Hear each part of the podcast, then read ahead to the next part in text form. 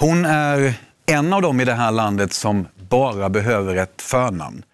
Och så har det varit sedan den där kvällen den 26 februari 1983. Då hon blev ansiktet för uttrycket att slå igenom över en natt. Och sedan dess så har hon underhållit Sverige. Och nu ska hon göra det igen. Det här är Carola.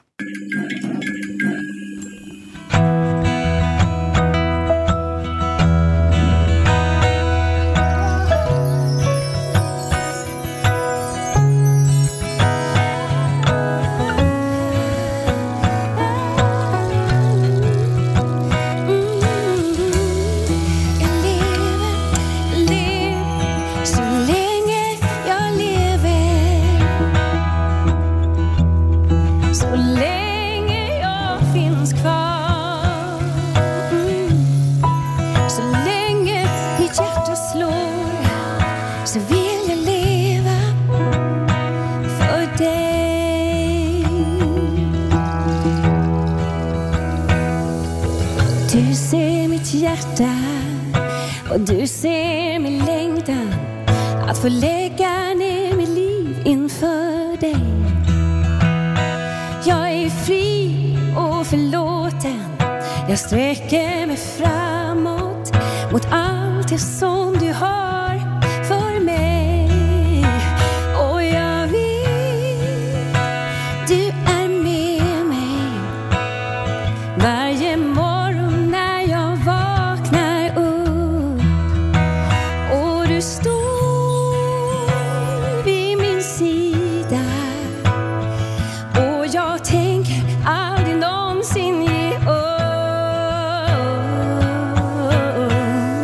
Så länge jag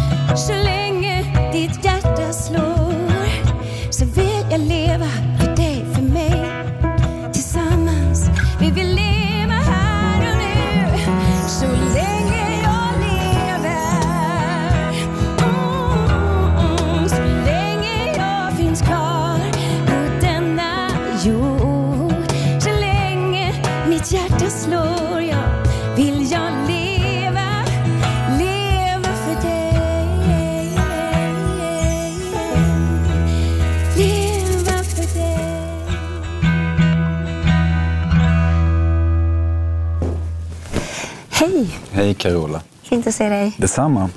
Varsågod och sitt. Tack. Du började med Så länge jag lever. Och det är väl egentligen precis det handlar om nu. Hur har det här påverkat dig, det som vi är mitt uppe i? Det har påverkat mig att man stannar upp, man tänker till. Jag gör mitt hjärta redo att egentligen vara beredd på en helt ny framtid faktiskt. Vi tar väldigt mycket för givet. Från början så förstod man ju inte hur stort det här skulle bli. Nu känner jag mig så där, ja, att jag verkligen tar en dag i taget. Får man göra också. Blott en dag, ett ögonblick i sönder. Man tar hand om det sina, sig själv också. Ungefär som vid flygplanet. Man får börja med att sätta på sig syrgasen först själv för att kunna hjälpa andra. Jag har tack och lov klarat mig. Jag vet inte om jag var lite sjuk i viruset innan allt det här bröt ut. Vi var många som hostade innan jul. Inte jag, men efter jul så var jag hostig alltså.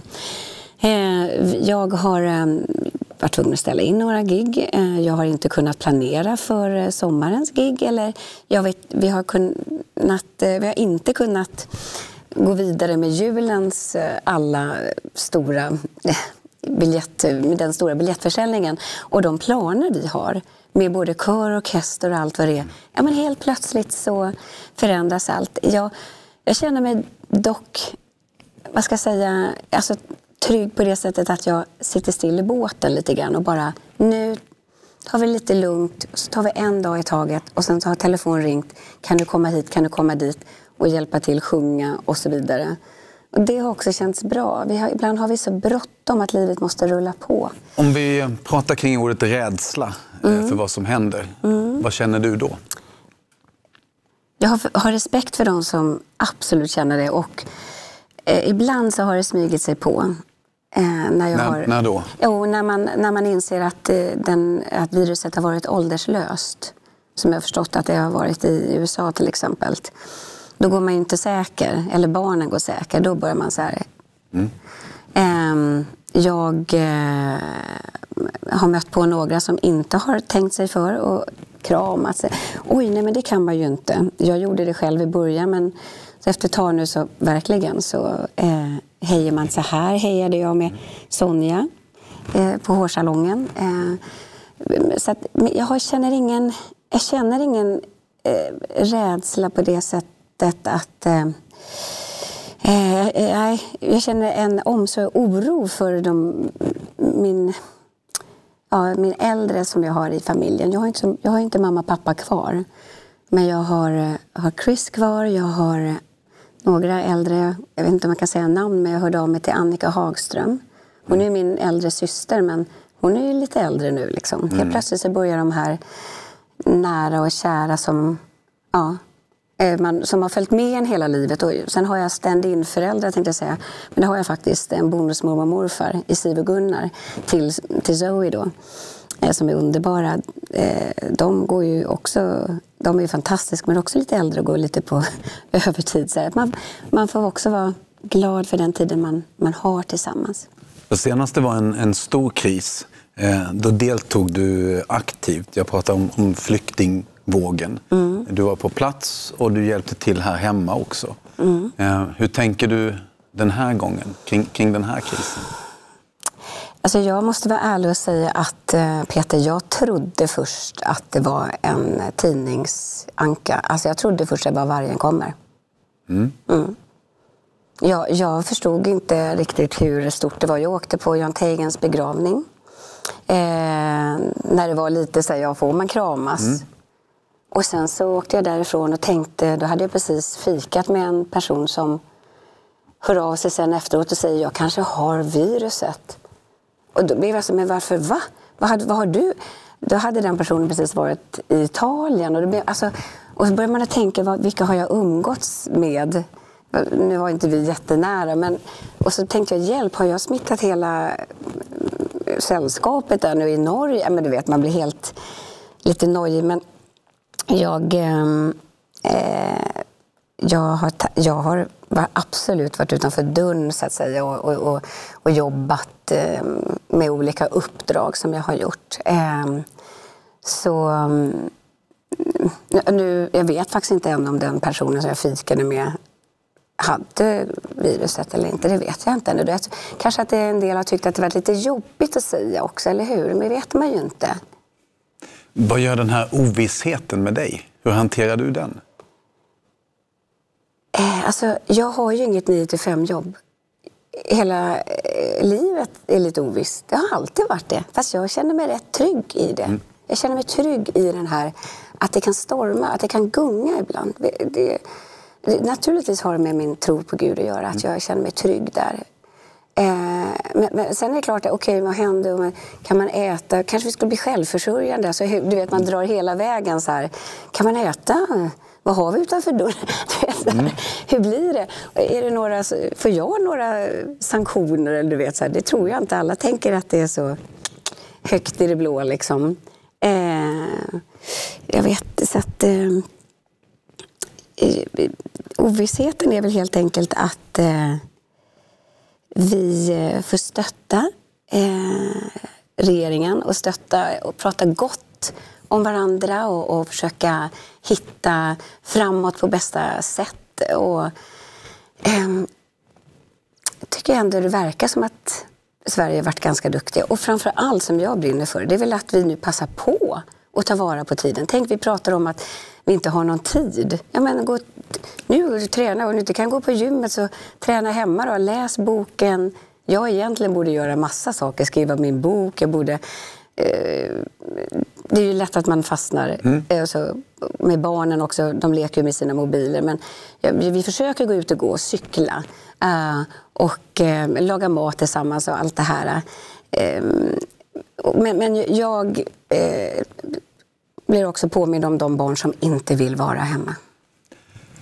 Jag tänkte komma in på det, för det här programmet heter ju Lyssnarhjälpen. Det är ett radioinitiativ från början från våra radiokanaler, där man kan gå in på deras Facebook-sida, be om hjälp eller ge hjälp i denna tuffa tid. Och nu adderar vi den här musiken som du i det här fallet bjuder på idag. Och då får du en möjlighet, tycker vi, att vika några kronor och ören åt en organisation, ett gott ändamål.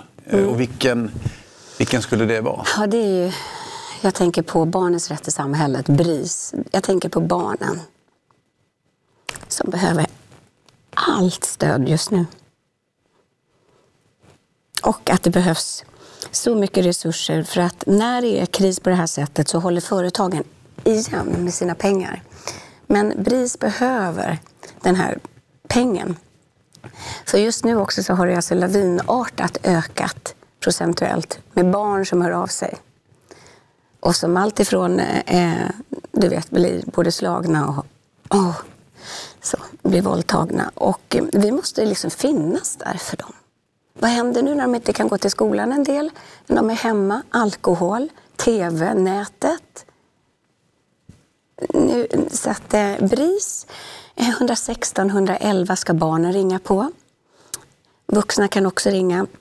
Carola tänker på barnen speciellt under denna kris, och ni kan hjälpa henne att hjälpa BRIS att hjälpa genom att swisha ett bidrag till detta ändamålet. Och Carola finns där för dem och här för oss. Och då tänker jag musik.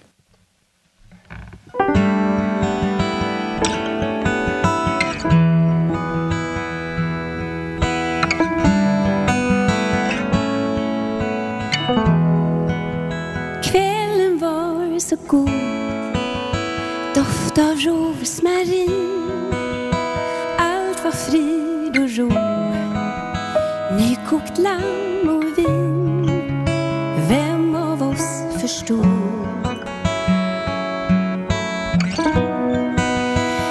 som kom att ske därpå?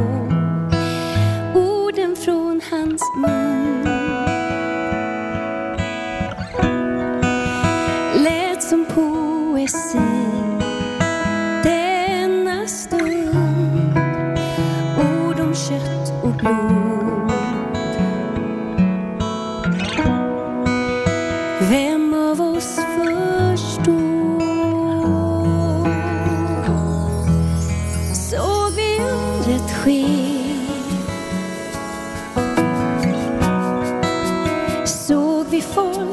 knä. I varje jordens land kände hjärtans brand. Såg vi änglars hov, hörde deras rop, jubelrop. Såg vi seklers gång och hörde helgonsång. Det var en kväll så fri, allting förberett som en gömd regi. Över husen träd, ingen vet hur allt kom till. Kuddar, tända ljus, pyntat bord, vår sång blev ett brus som det hemligt fanns. En mäktig kör någonstans såg vi undret ske. Såg vi folk på knä.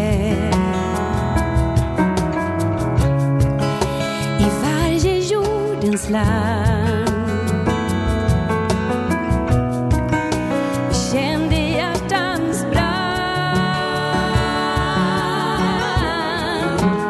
Såg vi änglars hov och hörde deras rop, jubelrop. Såg vi seklers gång och hörde helgonsång.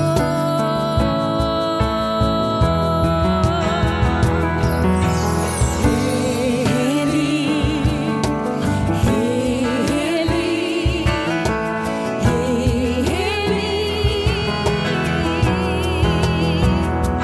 Hosianna, höjden höjden. Välsignad vare han som kommer i Herrens namn. Hosianna, Hosianna.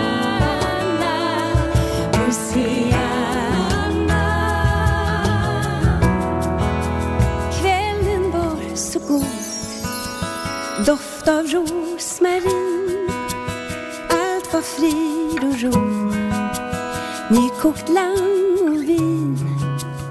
Vem av oss förstod? Vem av oss förstod?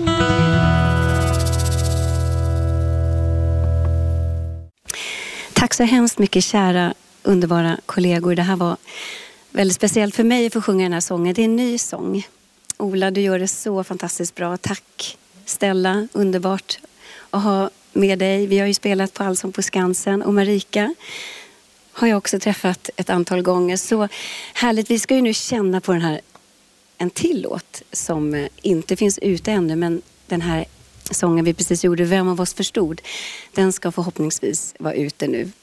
Så att man kan ta till sig den här. Vad är det för någonting? En påsklåt? Jo, jag håller på med ett påskprojekt. Dels för min egen skull. För att igen berätta historien. Så att jag förstår hur stort det är. Med både skärtorsdagen, Getsemane, korset, uppståndelsen. Hur han var tillsammans med lärjungarna i 40 dagar, Kristi himmelfärd. Så det är dit jag har tänkt att ta lyssnaren till. Ända upp till Kristi himmelfärd. Sen kommer anden, men det är ett annat projekt. Men i allt det här så får vi nu, vi får ta in livsanden, och vi får vara glada över den tiden vi har tillsammans här. Marias sång, kära vänner, skulle jag vilja bjuda publiken på. Den är också från påskprojektet, och den handlar om Maria från Magdala som får möta mannen vid brunnen. Han ser rakt igenom hennes liv, men han ger henne så mycket kärlek och nåd. Jag tror att vi är många som kan identifiera oss med Maria just idag. Det är mycket som händer i hennes själ och hennes hjärta. Och man kanske inte förstår allt. Men hon vågade, hon gav sitt hjärta till Jesus.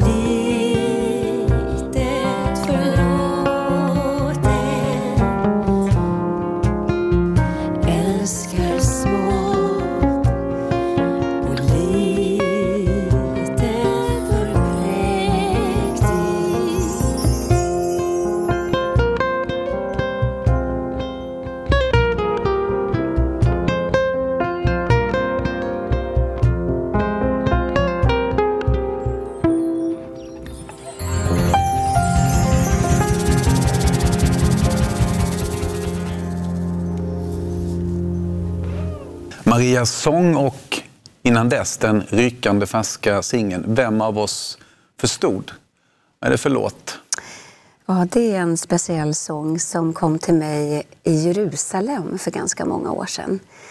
Och varje gång jag har varit så där att jag har liksom samlat mig och mitt hjärta, så har jag haft liksom någon som har knackat på påskplattan.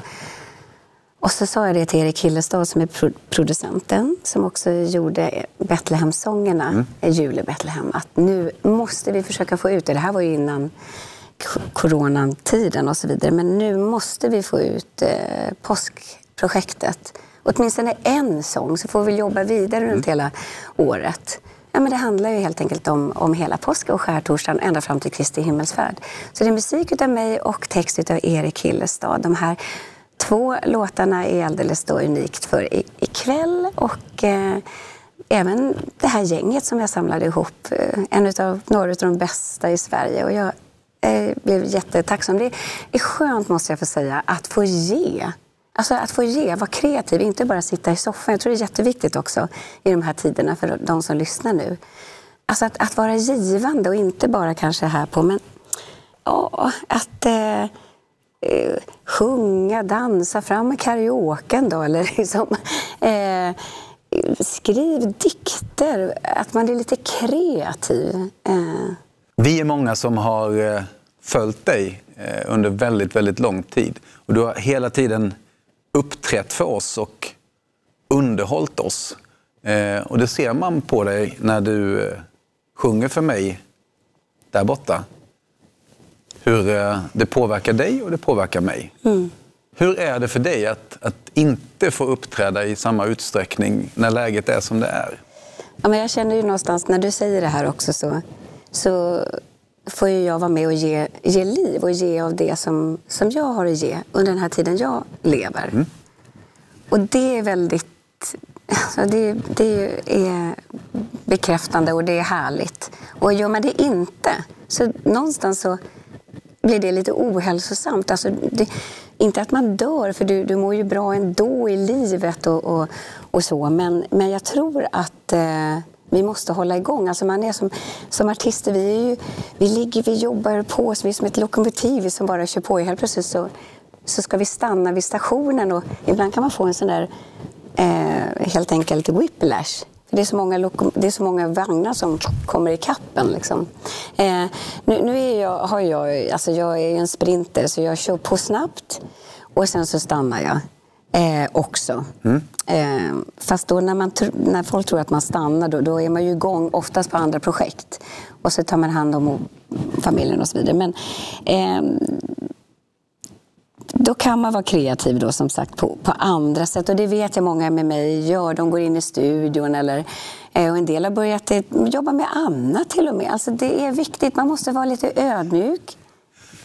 Ja, vad tänker du? Nej, men jag tänker att så här, hur ser du då framåt på 2020? Vad skulle det ha varit för dig?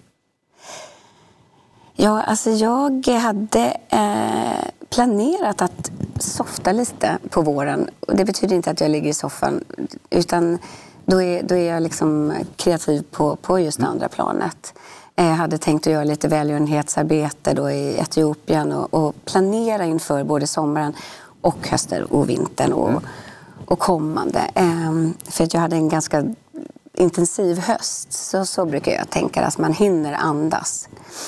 Så att för mig så var det inte en hel turné eller något liknande jag behövde ställa in, men jag kan heller inte då promota någonting nytt. Utan jag kan bara förbereda mig. Att om det öppnar upp sig, det här kan vi göra. Men vi kan inte kanske göra det på helt samma sätt. Jag funderar på att dra ner på pris eller dra ner på folk.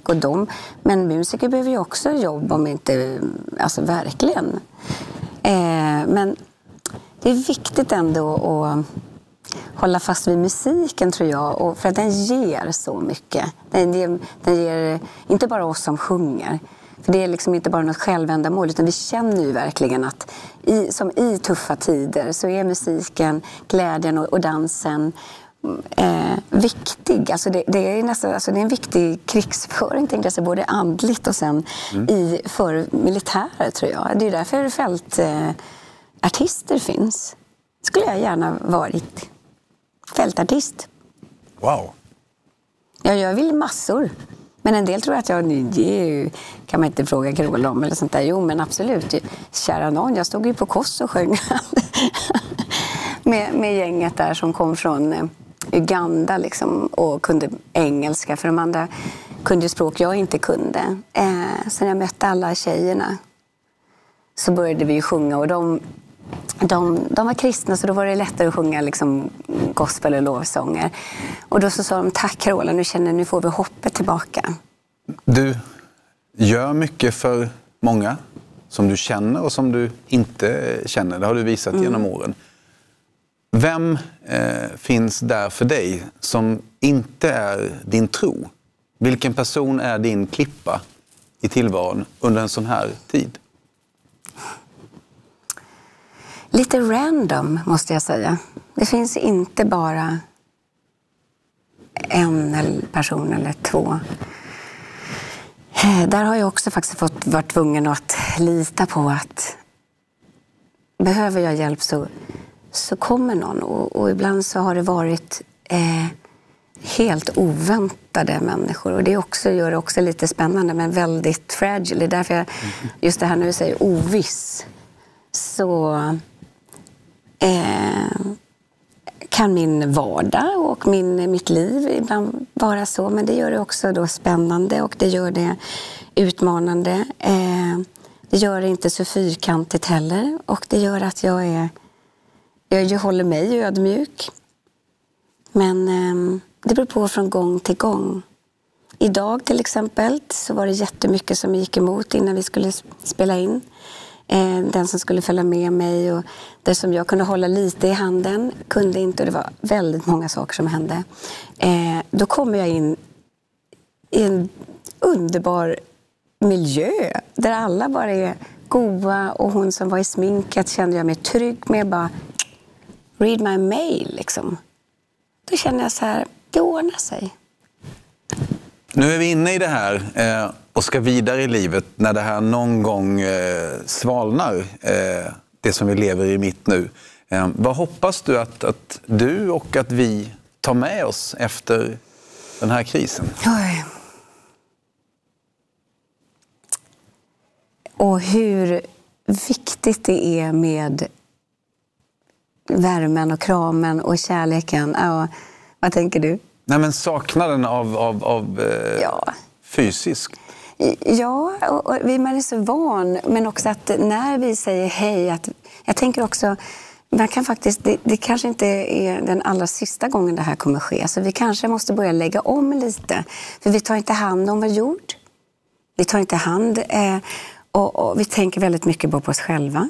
Alltså, vi behöver faktiskt vakna upp. Vi kanske kan säga hej genom att titta på varandra och göra någonting. Att vi ser varandra. Bara för att man gör så här. Du kan bara bli lite fjomsigt. Hej, hej. Hur mår du? De lyssnar ju inte ens en gång på hur vi mår. Hej. Alltså, jag tycker den här var lite fin när man kunde göra. Hej.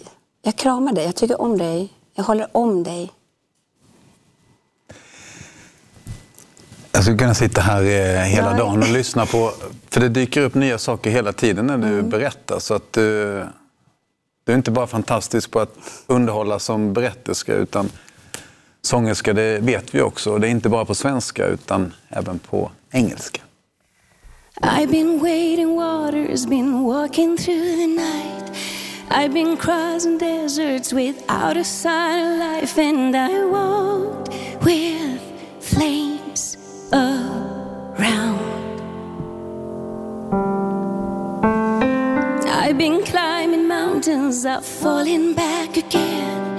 I know how a heartache feels when it doesn't end, when the walls are crashing down. But I believe in love, I believe in me. I believe I believe in you. So let love take over and draw you closer. Give and let it go, and let go of all control. Let it in. You give all you have is not enough. You aren't meant to shine, but you're a diamond in the dust, and you're waiting to be found. I believe in love. I believe in miracles. I believe in truth, 'cause I believe in.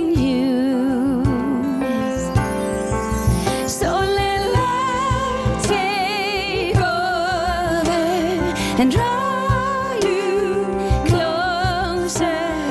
Give and let it go, and let go of all control. Let it in, let it in.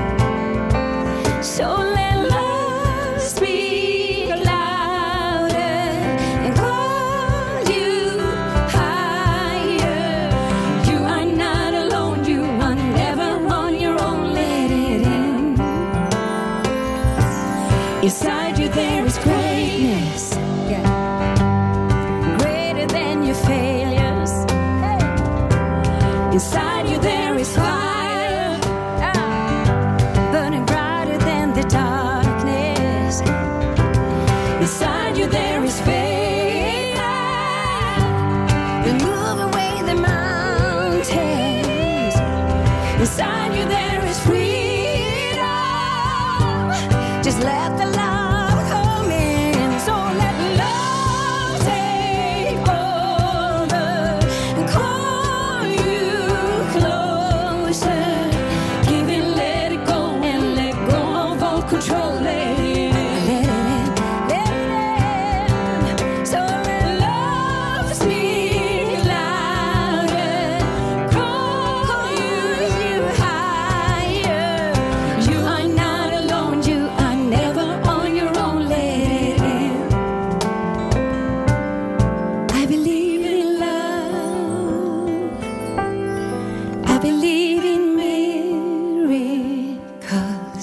I believe in truth.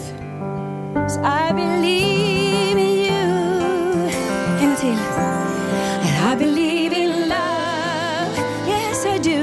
I believe in miracles. It can happen to you. I believe in love. I believe in truth. 'Cause I believe in you. Yes, I do. I believe in love.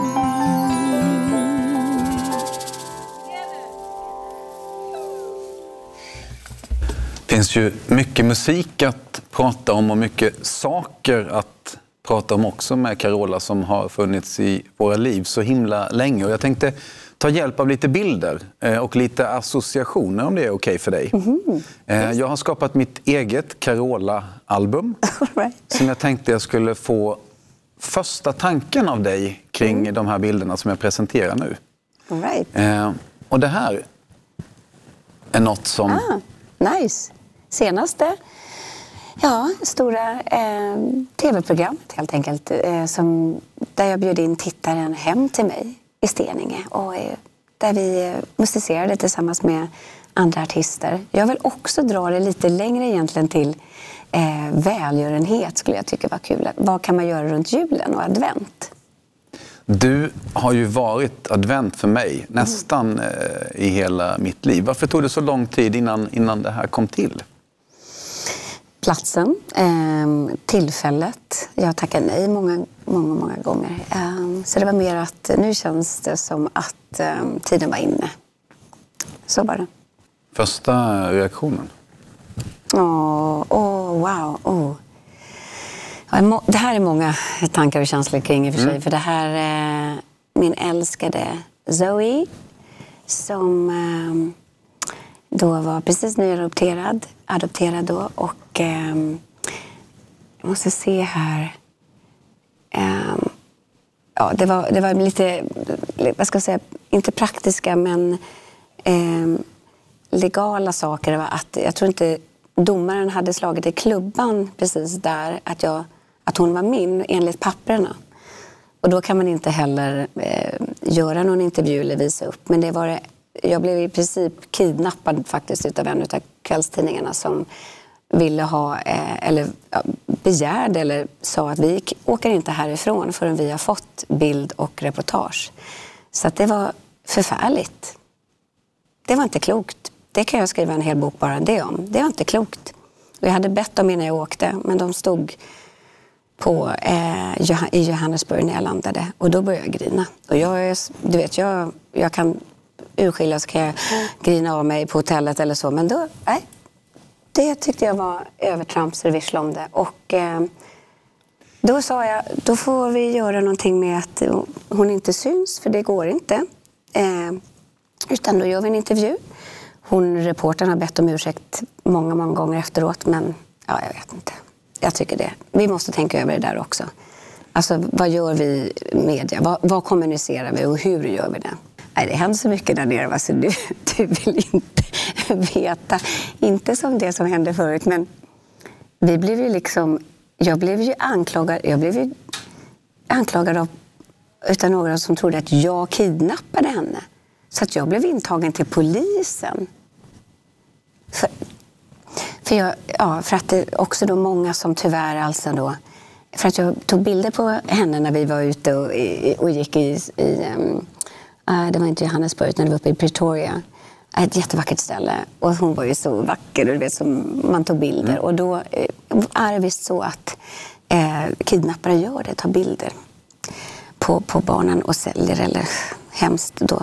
Och då var det några pundare, tror jag, där nere, lite längre ner i parken, som kanske då fick en peng till när de nämnde om att det fanns en kvinna och ett barn som skulle kunna vara misstänkt. Jag förstod inte det riktigt, så när jag började gå där med barnvagnen till hotellet så blev jag liksom lite förföljd och jagad så här. Och jag tyckte det var väldigt obehagligt, och så började de komma fram med "What's the name of your child?" "Zoe", säger jag så här. "Okay, is it your child?" "Yes." För att bara den där dagen då domaren slog klubban i bordet, det var bland den starkaste utav mina dagar. Inte bara att hon blev min, eller så bara som att jag födde henne, utan då så kom hela hennes DNA in i mitt blod. Hur avslutades den delen, själva kidnappningsmisstanken? Jo, det kommer en polis som går bakom mig. Och jag ser att han går, så jag tänkte, det var bra att han är här nu då. Och han kommer ikapp mig. Så stoppar han mig. Och lite bryskt sådär. Och jag liksom... Först blir jag så här... "Thank you. I'm a little bit scared right now." "Okay", sa han så här. "I need to ask you some questions." Behöver fråga dig några frågor. Och även barnet här. Så han vänder sig till Zoe och går ner och frågar "Where's mommy?" Och så gör Zoe så här. Pekar uppåt då. Okej, så det var ju skönt. Och sen så frågar han mig om papperna. Och de var ju på hotellet. Och jag hade alla bilder från adoptionen, så jag visar på mobilen. Och så säger han "Follow me, you need to follow me." Och då säger jag bara att "Where's your badge? Är du polis?" Så visade han den. Så det var ju, eller hur va? Man visste ju inte. så säger han bara, okay, you have two choices, either du följer med mig eller med de här pundarna som var crazy, alltså de knarkade liksom. Jag har aldrig varit så rädd. Så då styrde jag kosan runt hörnet. Jag visste ju inte vad som skulle ske där. Och ser lite längre bort en polisstation. Jag kommer in där. Zoe ser inte mig och jag bara... du vet, så där grinar liksom. Och jag blir... och hon, det är någon tv där så jag bara... Så då förstår ju dem och sen så upp med bilderna igen. Och liksom, jag ringer till adoptionsbyrån där nere och de... kom och hämta mig och så här, för polisen bara okej, vi kan lämna det på hotellet, nej jag åker inte med. Alltså jag, det var väldigt obehagligt. Jag var jätterädd att själv bli våldtagen och hon skulle bli kidnappad. Alltså mitt i födseln liksom, jag hade ju precis fått min dotter. Det är inte klokt. Vet du? Alltså, och allt var ju för att jag var ute i parken där, lite vid skymning. Och man skulle absolut inte vara där när det var mörkt, så det var ju det liksom. Men för att jag hade glömt mobilen, så vi gick tillbaks på ett ställe, så kom vi dit lite. Hej, jag hittade mobilen till slut, men alltså, vi var ju lite sena där. Men det var ju dumt utan mig, jag var själv när jag skulle hämta Zoe. Det största som har hänt, men samtidigt, ja, då var jag faktiskt själv.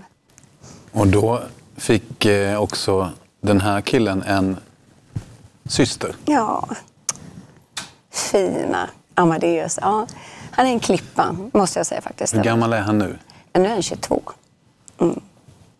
Så att, det är fantastiskt roligt att få följa en tonåring som blir äldre och håller på att bli man. En ung man som är suverän på många sätt. Hurdan är han som man och som människa? Han är omtänksam om sin flickvän. Han är en gentleman, måste jag säga. Tycker om det.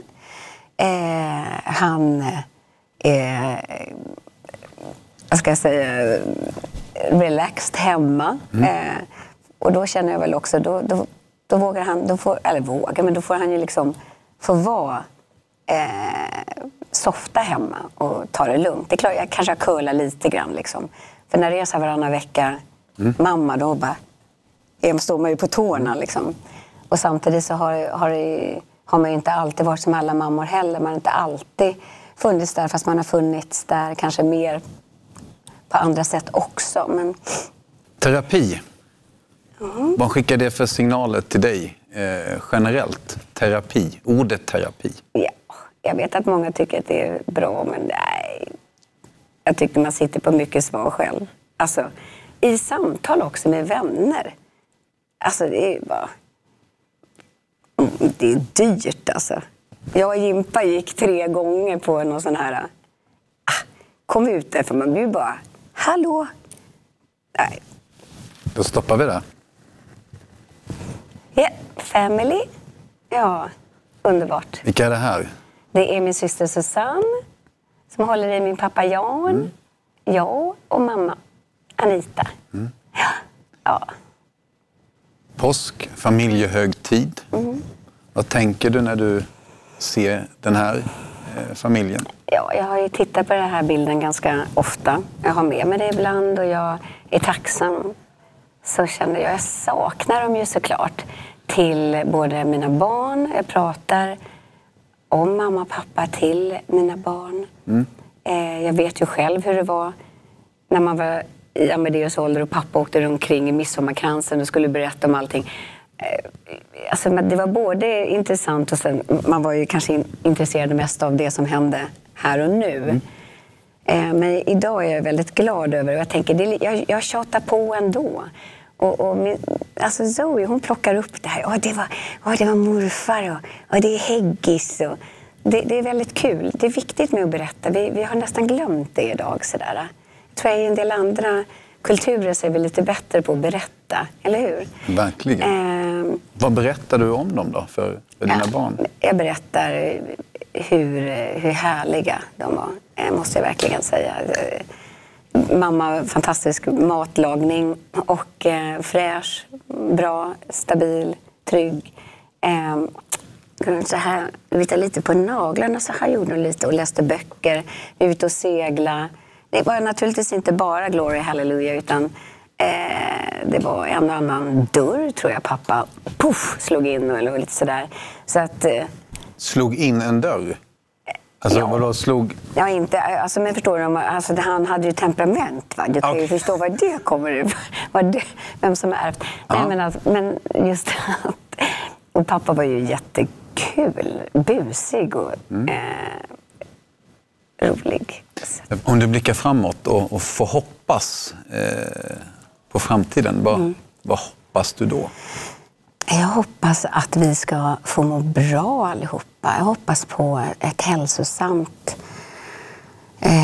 samhälle och system någonstans. Alltså, eller hur? Att sjukvården fungerar, att vi hjälper dem, att de får bättre löner, att lärare får bättre löner. Eller hur? Det är ju hur viktigt som helst. Fritidsledarna som plockar upp, inte bara i Afrika utan här hemma, att vi får ett sundare levande och samhälle någonstans, att vi hinner se varandra. Jag hoppas ju att vi lär oss mycket av det vi upplever nu, för ofta är vi väldigt duktiga på att glömma de här sakerna som vi kanske borde ta med oss. Jag hoppas att nästa gång som du och jag sitter så här, så kan vi efter en sån här fin intervju eller samtal ge varandra en kram. Men det kan vi inte nu, så vi kanske kan sparka varandra på foten. Det kan vi göra, vet du. Det känner vi ändå. Vill du sjunga en låt till? Gärna. Tack. Kommer här. Se dig omkring. Var det det här vi drömde? Är det någonting vi glömde? Har vi en planet fylld av mänsklighet? Hela mitt liv har jag försökt att fråga och få ett svar.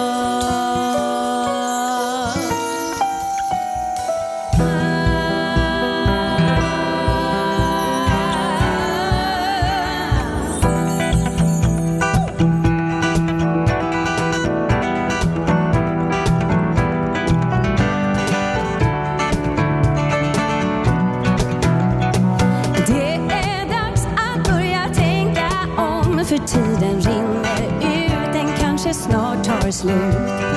Och jag vet att det vi bygger upp nu, det blir en dag det våra barn ska ha. Du som jag har svar, du som jag har, du som jag har svar. Jag vill så gärna ha en tro på framtiden, en tro på sanningen, en tro.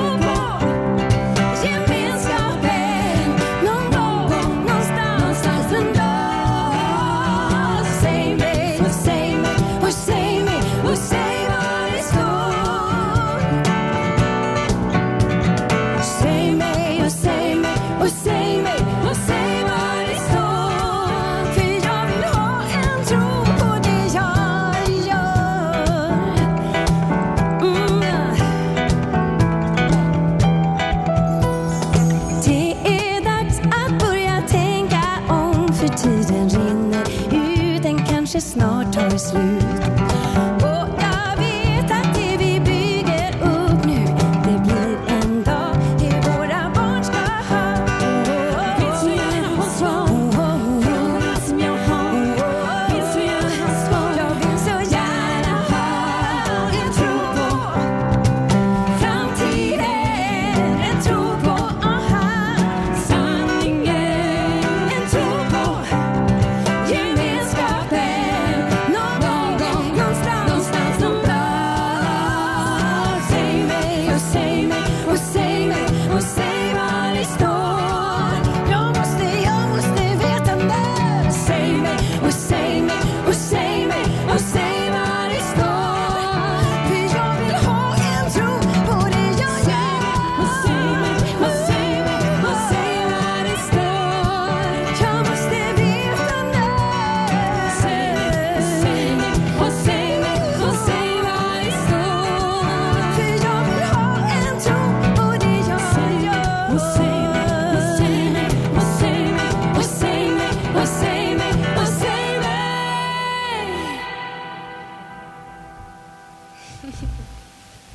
där är ju vad det handlar om, att få en tro på framtiden. Tack för att ni tillbringar tid med oss. Tack ni som swishat för att Bris ska kunna hjälpa. Det här var Lyssnarhjälpen, Music Sessions med Carola.